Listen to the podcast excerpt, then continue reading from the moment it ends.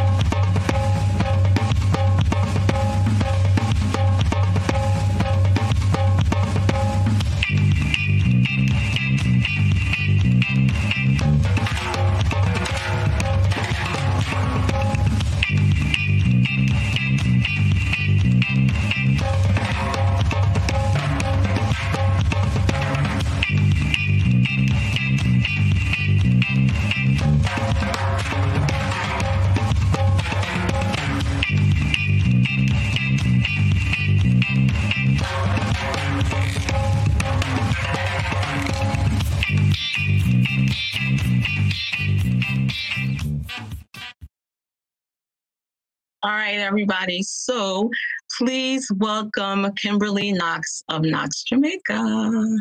Kimberly! Oh, girl, you're okay. You're on mute, doll. Sorry about that. Hey, you all. It's fine. It's fine. How, How are you? I'm good, honey. I'm good. Thank you so much for having me. I'm excited to well, be here. I am happy that you're here. I've been trying to get on this show. Right? How are you doing? Well, I am. I'm good. I'm real good. But I am really excited for you and your new venture and what you have going on.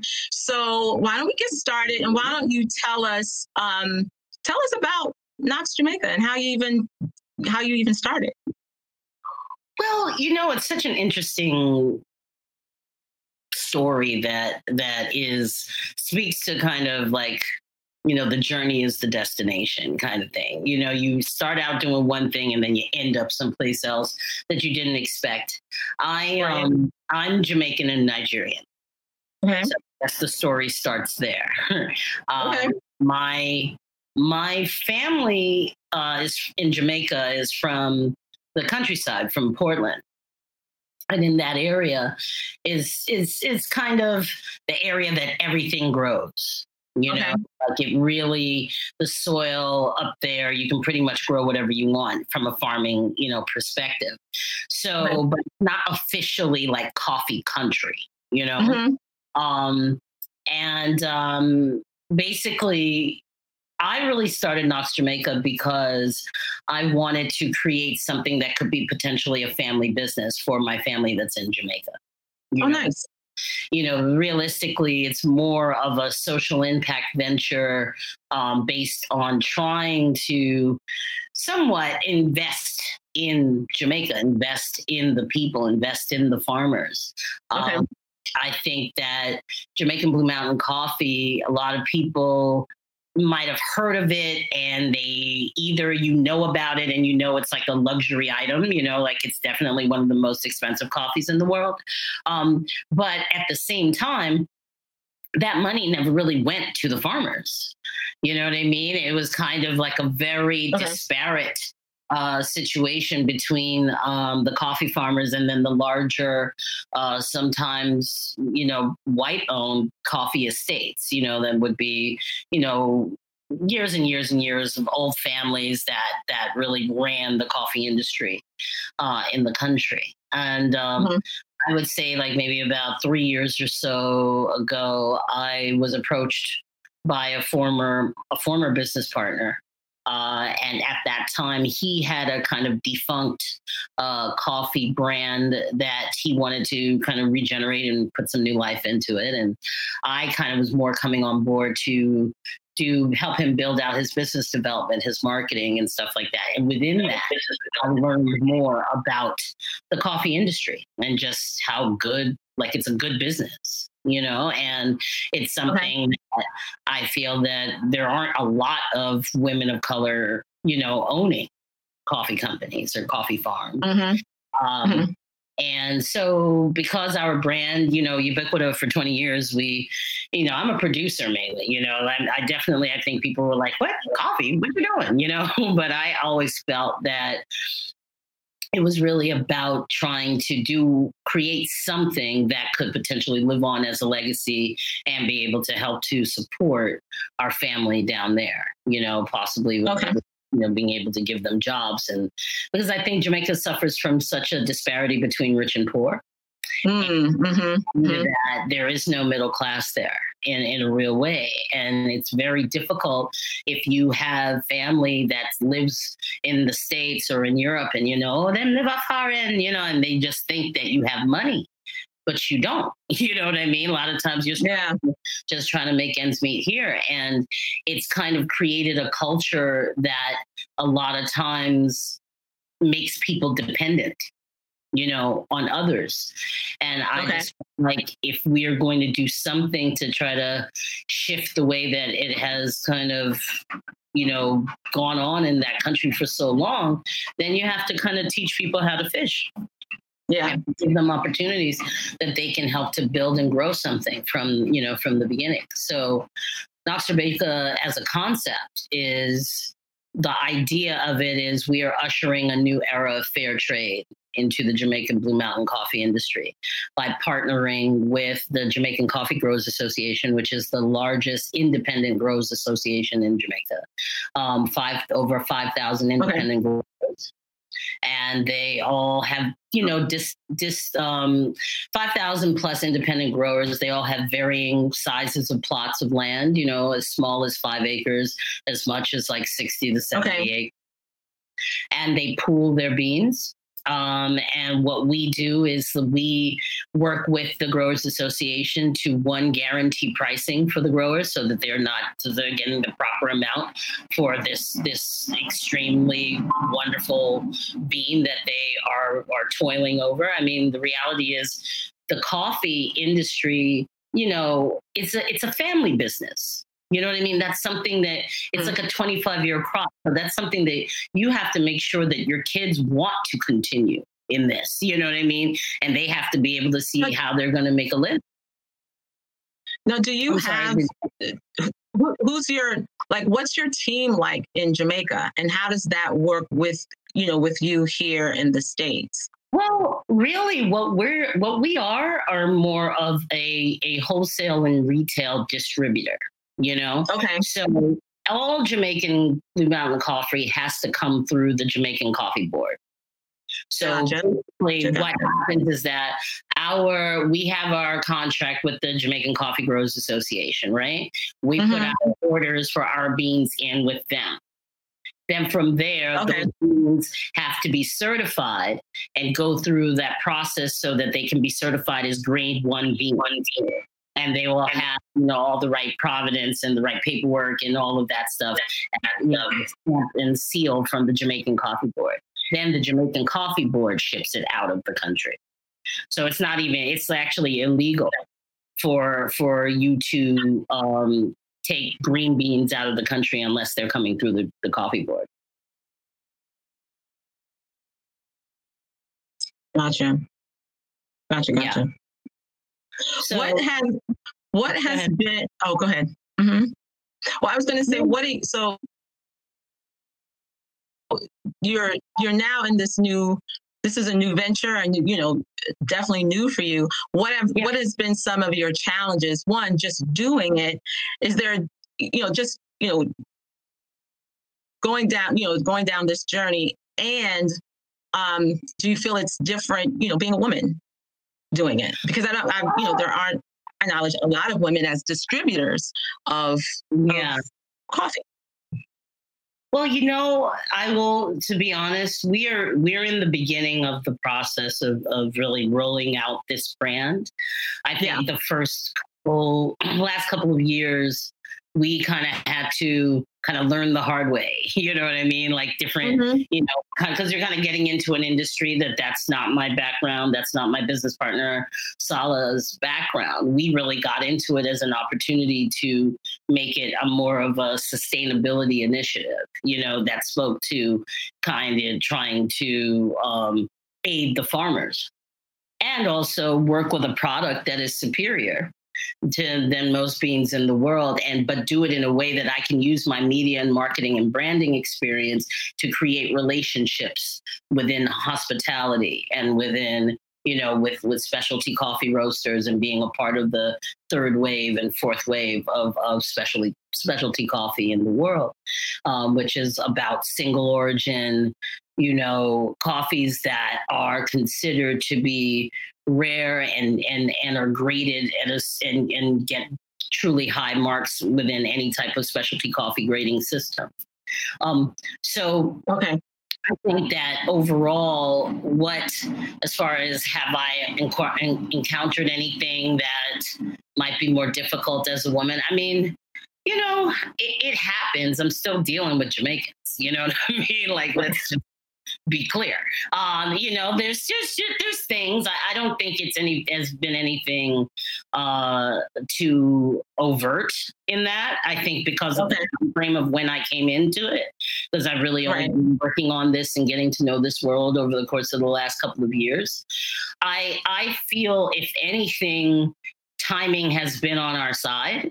You know, I think we've had really amazing um, partners who have helped us so far. Our roasting partner, which is Red House Roasters out in Newark, and they've been fantastic. And, you know, the the there's a really amazing um, older woman on the coffee board that has that definitely, I believe, will be an amazing mentor for us, you know, because she is one of the first organic farmers in Jamaica. So she has a full organic farm nice. And she's doing plots, and she's also making it a teaching farm, you know, so she's having cohorts of students from University of, of Pennsylvania's School of Engineering and all of these other um, uh, schools that are interested in the kind of agro, you know, uh, ag- agricultural, sustainable design and, and all of those types of things around like how you can Um, use uh, sustainable and organic pra- practices to um, to farm and grow whatever products that you're growing, including coffee. So it's, nice. It worked out to be really good because I think in general, due to climate change, you know, Jamaican Blue Mountain coffee is something that could potentially be extinct within the next fifty years. If, if certain measures don't change. So I think our goal is to get in there now and see what we can do around helping to, you know, really, um, one, kind of re- reintroduce the product into the world in a way, because I think for many, many years, the Jamaican Blue Mountain coffee market has been dominated by the Japanese. Mm-hmm. And that kind of drove the prices up in the eighties and, and early nineties. And then it kind of became unstable, unstable, you know, for um, it's not imagine like if you have a market that gets driven all the way up to a point that people feel like, oh, this is not worth that. It's not worth that much. So then that becomes the narrative. And then separately, you know, a lot of people associate it with like Marley Coffee when Marley Coffee kind of got big, but that was more of a licensing deal. And they were really only using about ten percent of Jamaican Blue Mountain, you know, and the rest of it was just a blend. So okay. all things have kind of given the coffee itself kind of like a bad name around it being like overpriced or not worth, you know, the luxury status that it has. And I, I definitely find that most people have just never tasted it. Gotcha. And when you taste it, you see the difference. You know, it is one of the most balanced beans, you know, ever as far as the quality, the bean quality. So it's a very bold and rich taste, but it's kind of a balance. It doesn't have a lot of acidity. And it's something that I think people, coffee lovers, really tend to really be drawn to it. You know, I personally am not, I I like our coffee, but I'm not a huge coffee person. I never was. I got into it because I liked it as a business. And I thought, uh, yeah, and I thought it was also something that could be great, you know, to, for it, you know, Knox Jamaica is not, is the, the coffee is anchoring the brand, but we're really building out more of a lifestyle brand that's at the intersection of agriculture and affordable luxury. So we want to do stuff with hemp. We want to do stuff with cannabis, all of it under the Knox Jamaica brand. Oh, nice. Okay. Okay. What's the one thing, what's hmm. the one thing that you want people to know about your brand that no matter, you know, in comparison maybe to other brands, Um, and what other people are doing with um, Blue Mountain Coffee? What do you want people to know or to get from your brand and what you what you guys are doing? Well, I mean, I feel, again, we're kind of really in the beginning right now. You know, we are, for our coffee, I think it's really about speaking to a time. I know that, like, the, the whole brand of Knox Jamaica is really influenced, strangely enough, by um, Ian Fleming, who James Bond, Ian Fleming, and he wrote this book. Um, he did this book called Ian Fleming's Jamaica, and it was like in the fifties or sixties. And at that time, my mom used to actually work. Uh, my mom is Jamaican, and my mom used to be at the post office. She was like postmaster general mm-hmm. for one of the parishes, I think, uh, Saint Saint Catherine or Saint Mary, something like that. And um, and basically at that time, Ian Fleming was still living at Goldeneye, which was his um, his uh, estate in Jamaica, and that's where he wrote all mm-hmm. the James Bond manuscripts from there.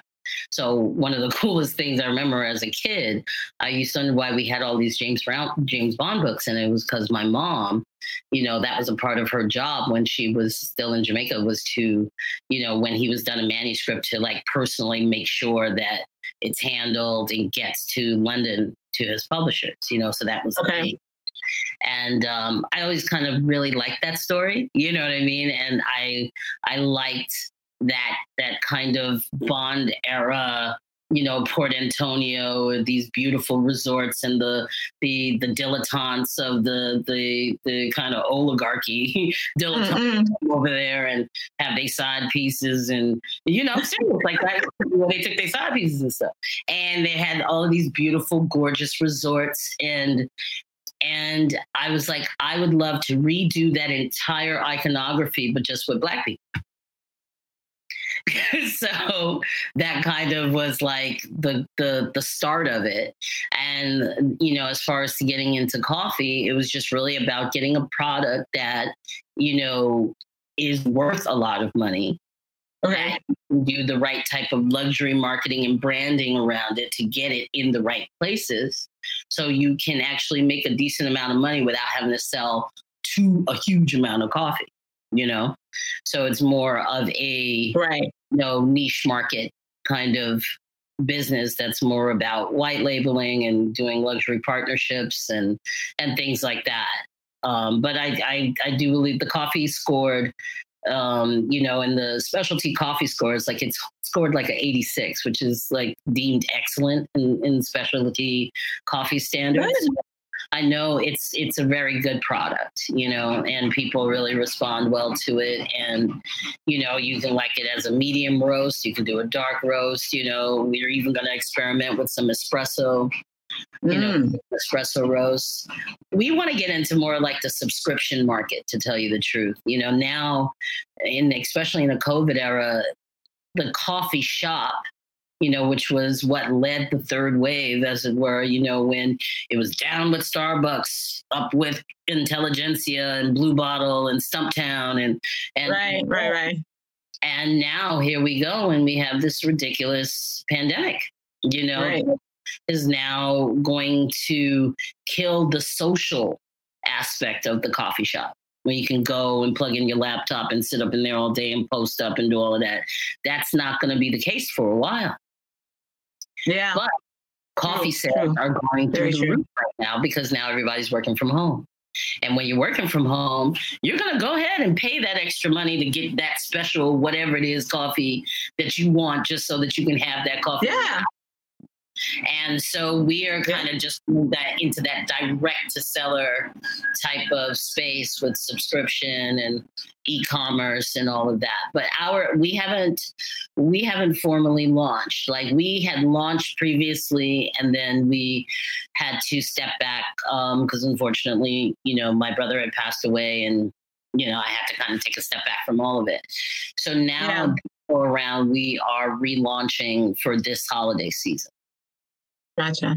gotcha. So we'll at least do e-commerce and, um, you know, some private white label stuff.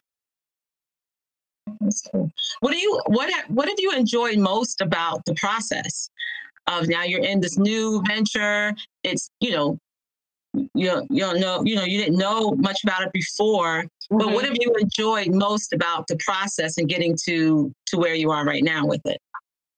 I like, you know, I feel like I sell things. That's kind of what I do for a living. So it's just kind of like a new thing to sell. I feel like it's been, it's been really cool to get to learn about the processes and, and, you know, different roasters and their different styles and, and, and just really, I like the, I like the the baristas and the, you know, I just like all of the, I guess the word is all the ceremony, you know, it's a process, all of these different processes to kind of get it perfect. I like, the, yeah.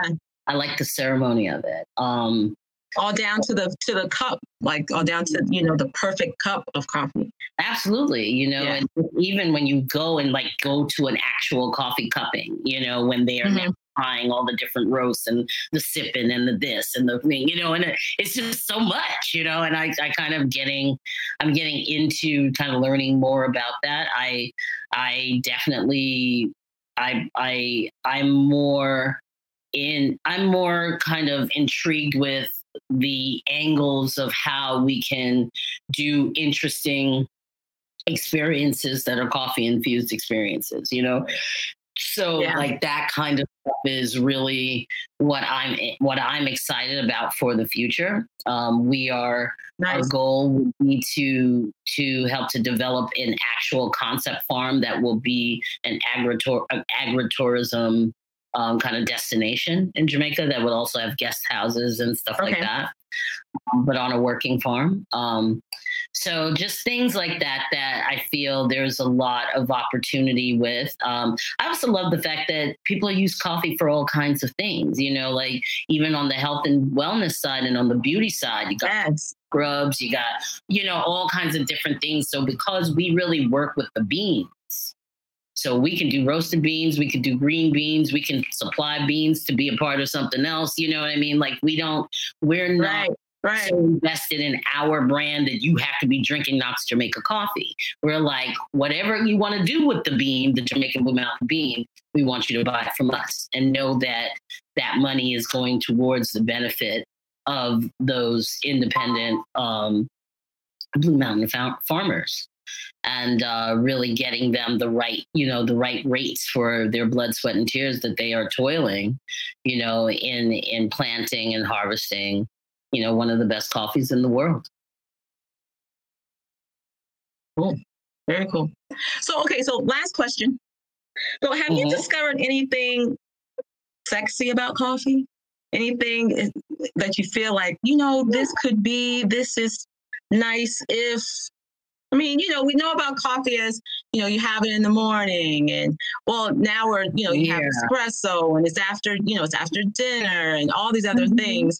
But even maybe even about the process of or watching or being a part of that, you felt like, you know what, that, that was kind of sexy.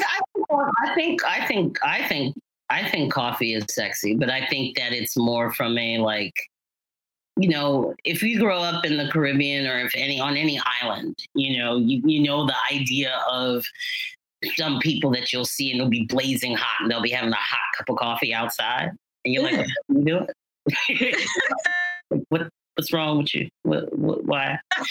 and, and it's like they having a whole moment with themselves. You know what I mean? And and I've seen couples. I, I don't know. There's something very sensual about it. I, I don't yeah. know what it is. I um I have a dear friend of mine who's who's Cuban, and you know we already have like a coffee date in Cuba. Nice. Okay, you know what I mean? Like nice. So I don't I don't know. I don't know what it is. I think that coffee coffee done well is is a relationship. Because, you know, most people, if they love coffee, they're they're kind of having coffee um every day. Yeah, I'm you one know? of those people. Like, so, yeah, so it's so it's a relationship, and I think that if you can get, um, you know, if you have a coffee that is that good, that that's that satisfying to people, that they want to have a relationship with your coffee, then, you, you know, you're doing things.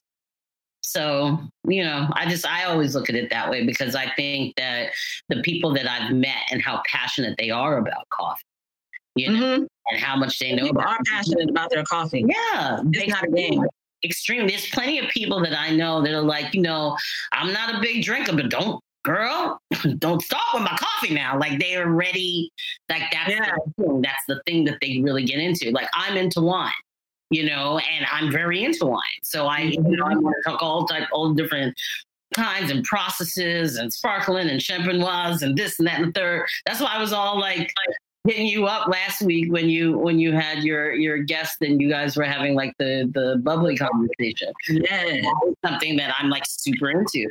The coffee, I really got into it for more practical reasons and more kind of altruistic reasons. And then okay. along the way, I'm okay. starting to grow this other appreciation for it just based on the people that I've been around and how much they're into it, you know? Well, I can say there is nothing like the perfect cup of coffee. I'm learning to, of course, COVID, so I'm making coffee more at home. So like the other day, it was a, what'd you say? You have a grinder? No, girl, no. No, I get it. I, I grind it at the store. I'll be grinding that at the store. I'm not doing that. Do you know me? I'll be like, oh, can it just, can you just, can it just be ready? Just needs to be ready. Like, I, I don't know. I can't do all that. I you know, that's too much for me. It's too much for me.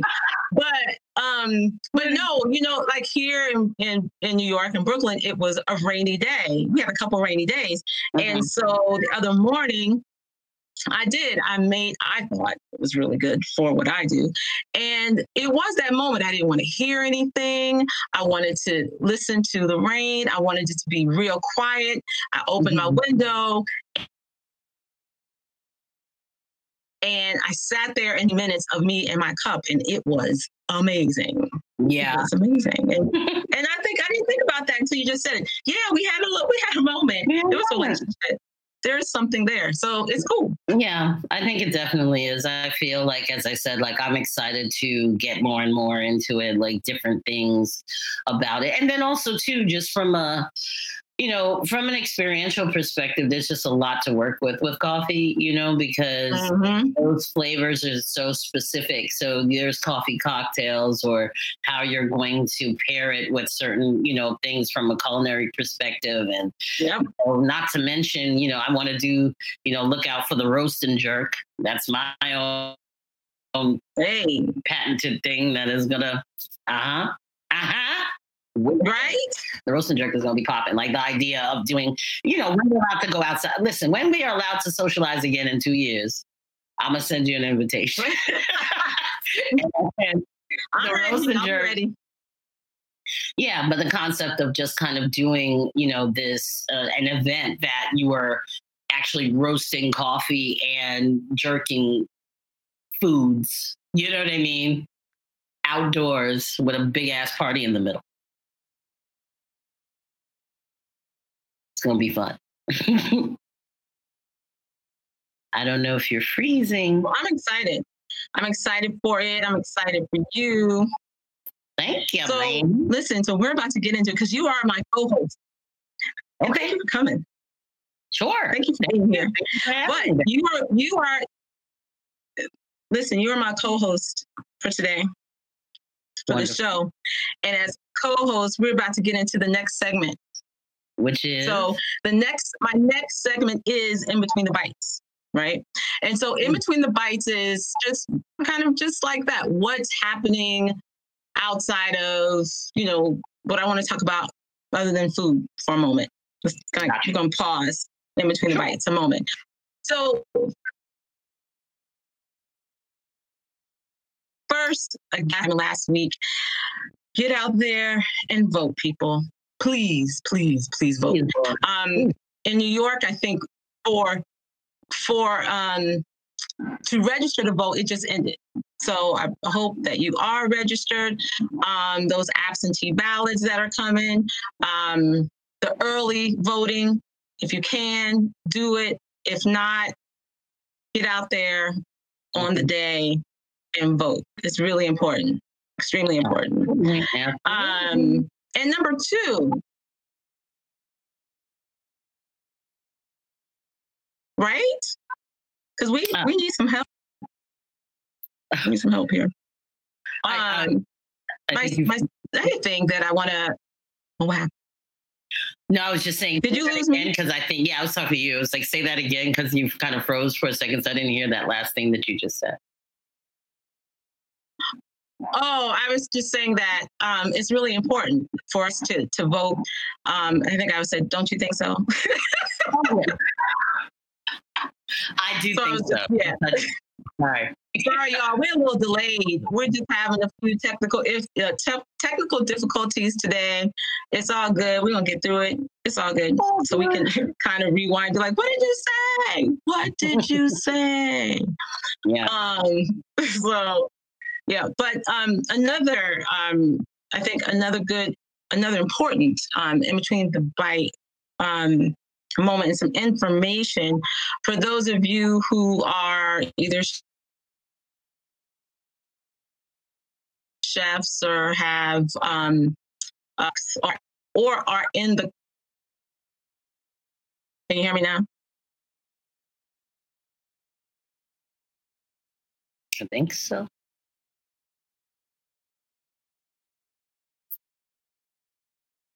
Okay. Um, if you if you don't know about the James Beard Foundation, it is a nonprofit organization which um, whose mission is to celebrate, nurture, and honor chefs and other leaders making America's food. Um, with the immeasurable contributions that the um, Black and Indigenous communities have made in the culinary world, um, they are announcing a new grant to provide financial resources for food or beverage businesses that are are majority owned by Black or Indigenous individuals, awesome. Which I think is pretty cool. Um, James Beard Foundation Food and Beverage Investment Fund. Dope. for Black and Indigenous Americans aim to support and encourage businesses of all forms, so including food trucks, um, pop-ups, supper clubs, fast casual restaurants, and more, um, that help to make America American food delicious and diverse. So um, the fund aims to disperse fifteen thousand dollars in grants equally across Black and Indigenous populations throughout the United States. So if you know someone who is in the field, go to the James Beard Foundation dot org, go to their website, fill out an application, and get yourself fifteen thousand dollars. Or help that. someone get fifteen thousand dollars. So I think that's, right? That's that's kind of cool. That's amazing. Yeah, and people don't know about that. You're doing that. Right. Yeah. Yeah. Yeah. I thought so. Cool. I feel like, uh, have you ever been to the James Beard House? Like when they do like those dinners and stuff? I haven't. I've always wanted to go. I've never gone either. I've, I felt like I got, I had like an opportunity to go one time and I didn't get to, and I didn't end up doing it. And I'm like mad still. Like still mad about that. Yeah, I, it's it's something we, it's something we probably should work on going to mm-hmm. once. I feel like I, I feel like or we're yeah, allowed to. Yeah, I would imagine exactly when we're allowed to again. When we're allowed to. Um, yeah, no, I totally get it. I think it's, but that's an awesome thing that they are doing that type of fund, especially right now. I feel like you know. Yeah. Uh, folks, you know, Black folks in, in culinary and stuff are, you know, it's rare that you're getting that level of a of a a, a, um, a major organization like that that is going to create a program that's just specifically geared towards, um, you know, Black and brown entrepreneurs in culinary, in the culinary arts and food and beverage and all of it. Like, it's a good many, deal. Um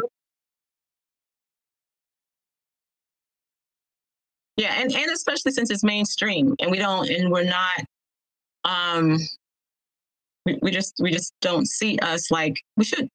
Yeah. So it's cool. Always. Yeah. So it's cool. Representation matters. We already know. Right. All right. So we're gonna move on. We're gonna move on into um listen, this whole thing, food worth forking, you know it's about also about the food lover in me. Okay. Always, always, always. So I've discovered um, a new place. Okay, and I hate to break the news to you. It is not in New York. It is not. But we need to be making a trip to Atlanta, Georgia. We what? need to make a trip to Atlanta, Georgia. Um, because the restaurant is called, the name of the restaurant is Enjoy the Cobbler Shop. Oh, cute. And wait, I'm done. I'm not even done because the cobblers are sweet and savory. Savory. Let me show you. Let me show you. Let me show you. Let me show you a little bit. Let me show you a little bit. That's exciting. That's exciting. Right?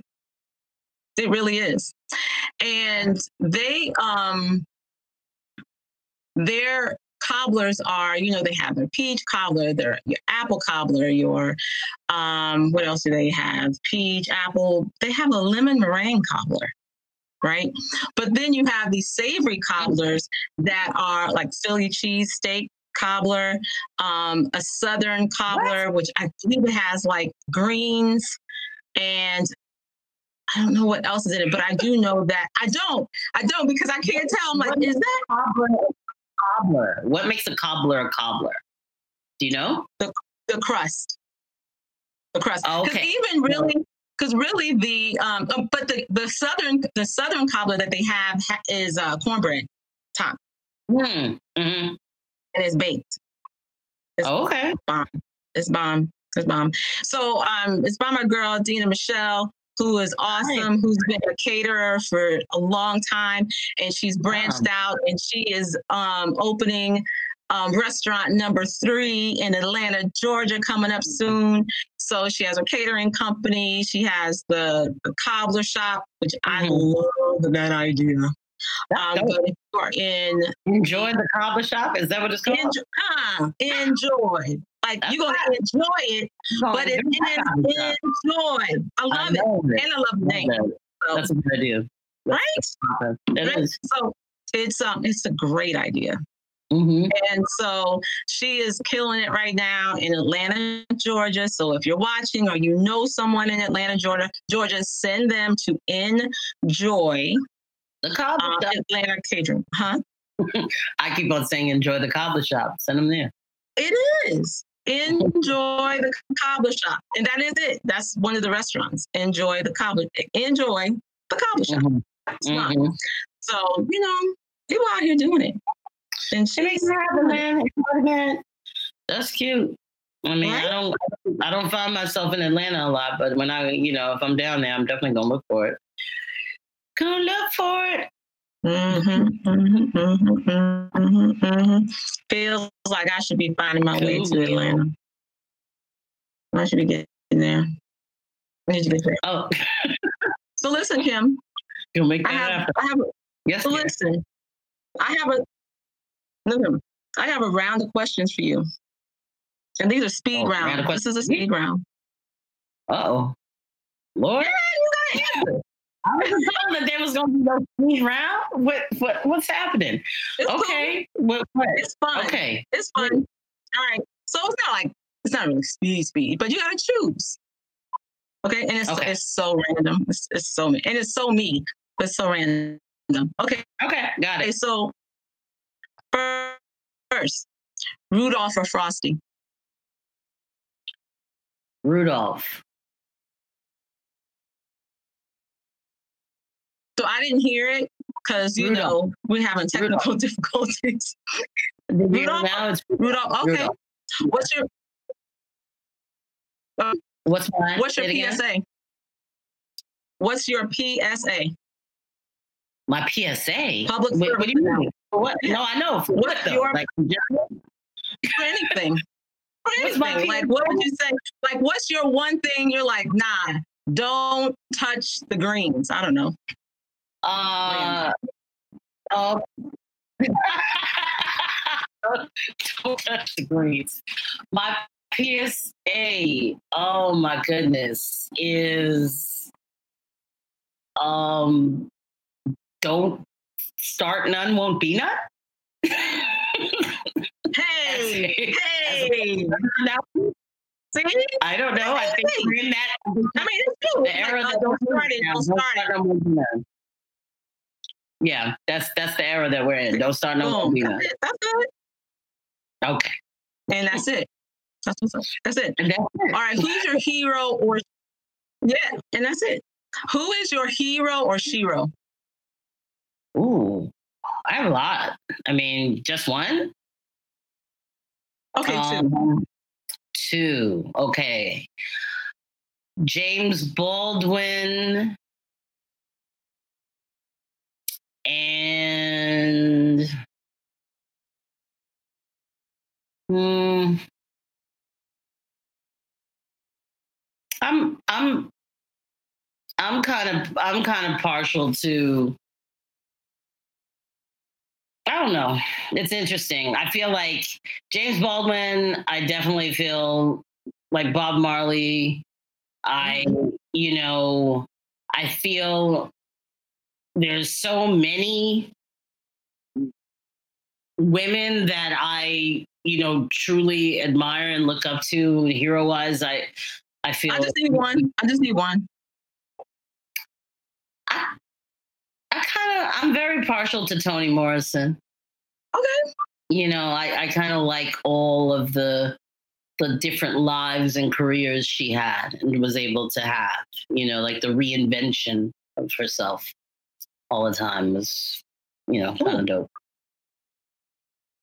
Okay. Um, sugar cookies or snickerdoodles? I don't even know what a snickerdoodle is. So I would say snickerdoodle. I, I've never known what it was. Like. So listen, so listen, I, and, I, and I use this question because it's funny to me because I didn't know what a snickerdoodle was until my nephew. And my nephew loves snickerdoodle cookies. So the only, and I could be wrong, but the only thing that's different between a sugar cookie and a snickerdoodle snickerdoodle is uh-huh. cinnamon. You put cinnamon in it. That's it. Oh, okay. So the snickerdoodle is is a sugar cookie with cinnamon. Oh, sorry. Oh, yes, yes. Sorry, I didn't say that part. Yeah. Child. Look, no. Nah. I know. It's fine. Okay, neither. Okay, great. Um, uh, all right. Okay, cool. Um, favorite sensual food. Oh. Oh. Sensual food. Mm-hmm. Hmm. I guess I am. Huh. You know, strangely, like, I find really creamy, kind of biscuity type of soups kind of central to me, you know. Um, I don't know. I, I, I don't have kind of like a, I really enjoy, um, have you ever had like an amazing, like I've had a really, really good Chilean sea bass that is kind of, you know, like I might need a moment. Okay. This is so good. Um, okay. But I, I don't know. That's a hard thing. That's an interesting question. I would have. We don't go with that. I mean, because. Mm. Okay, where um where's the craziest place someone took you on a date? Oh, someone took me to um it wasn't crazy, but it was a a really crazy experience. Um they they got the um the private dining room of like the Fairmont Hotel by ourselves. So I thought that was kind of amazing as far as the date goes. Laura, where'd you go? There you are. Girl, listen. I was going to say, I didn't hear any of it. You didn't hear, I didn't hear nothing. So was, you know, I, it was kind of trying. But the craziest place is where?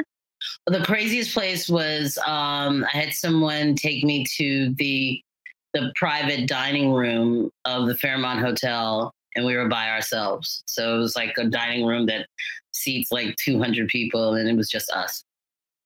Oh, you? Ooh. So that, oh, that was cool. Must have been nice. It was, yeah. Oh. That it was. It was a, all right. All right. I'm gonna leave it. I'm gonna leave you alone. Uh, right there. It was all right. All right. All right. All right. Um, what's your I never knew that moment? I never knew that. Oh Lord. Um, there was an I never knew that that, ju- that I just found out like the other day, and I'm like, so I'm trying to remember what it was.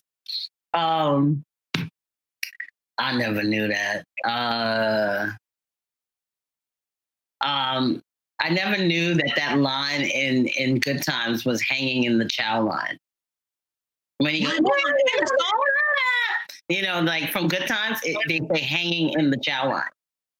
Hanging in the chow line. Yeah.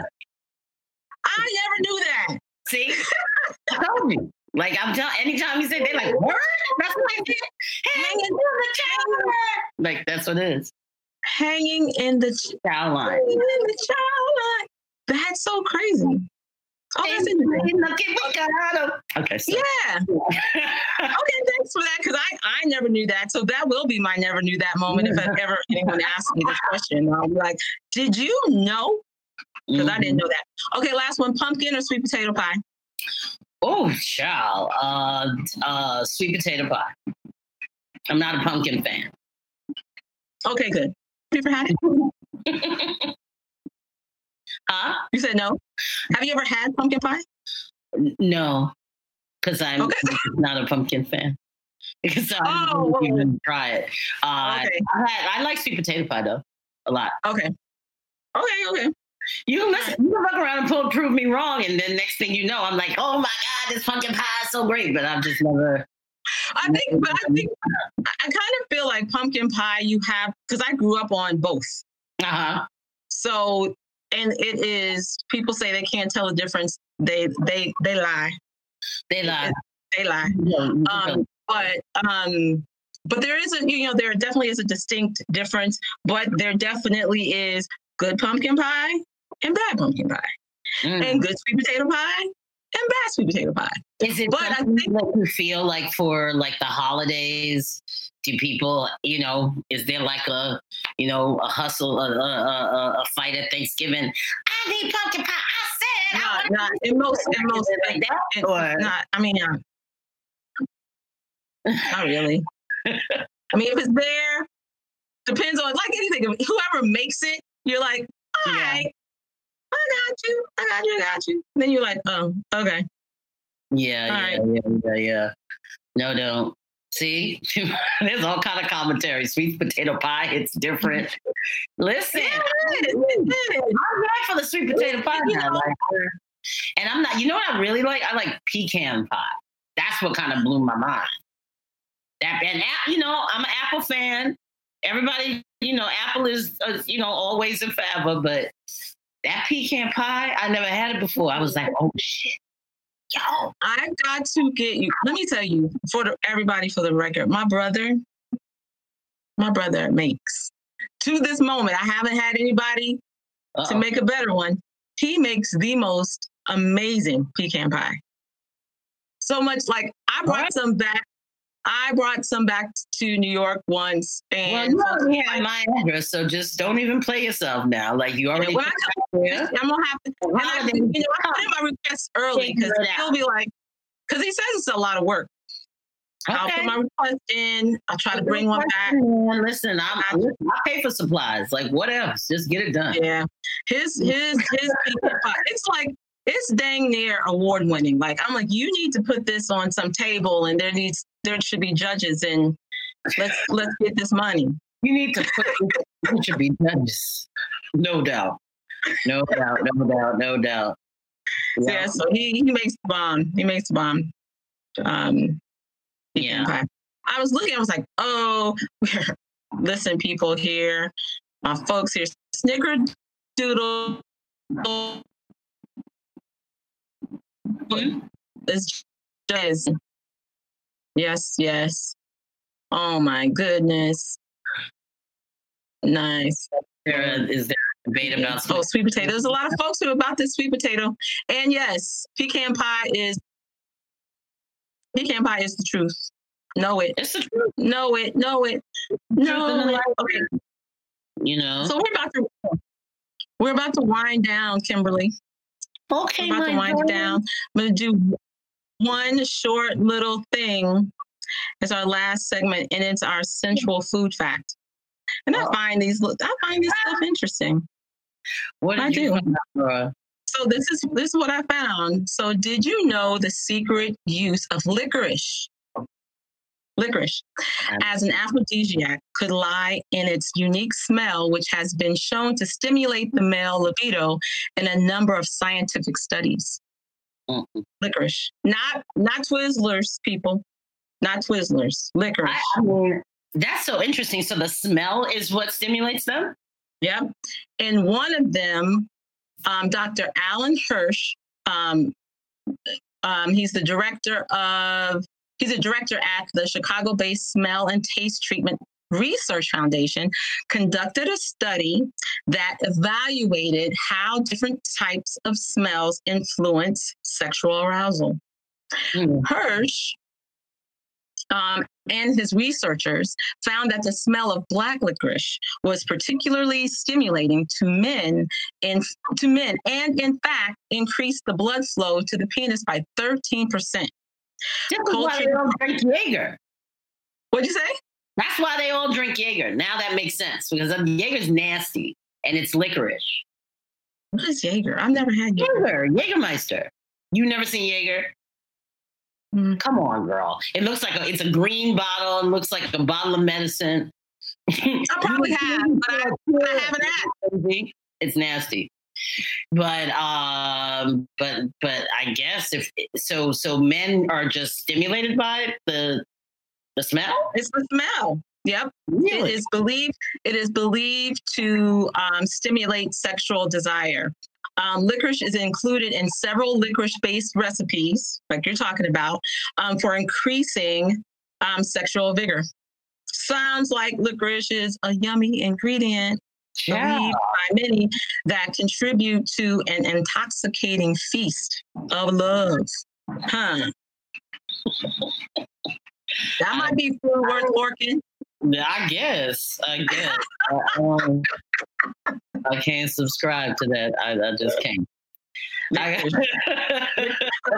Licorice is nasty. Mm, not to everybody. Not to everybody. Apparently not to everybody. I, I, uh, they just deal with it. Yeah, they just deal with it. See, no doubt, no doubt, no doubt. I hear well, you. Kimberly, Kimberly, thank you so much for um. for joining me today, for being on the podcast. I really do appreciate it. It was a, it, it was a great conversation and great um, information. And just if you didn't know, um, now you do. And Kimberly, tell what people tell people where they can find you. How can how can we get in contact with you? How can we find you? Sure, sure. Um, you can definitely check us out at ubiquita worldwide dot com. That is my company. Um, uh, so that's U B I Q U I T A worldwide dot com. Uh, and or on I G at ubiquita dot worldwide or at Knox Jamaica. Okay. Okay. Cool, cool. Cool beans, cool beans. Yes, ma'am. Cool. Well, thank you, everyone, for being here. I'm glad. It was fun. Thank you, everybody, for watching. Um, please subscribe. Subscribe to the channel, Food Worth Forking. Um, you can find me on Instagram, on YouTube. Subscribe and like, subscribe and like. Um, and um, Twitter. Facebook at Food Worth Forking. So um, until we meet again, make it a delicious bite.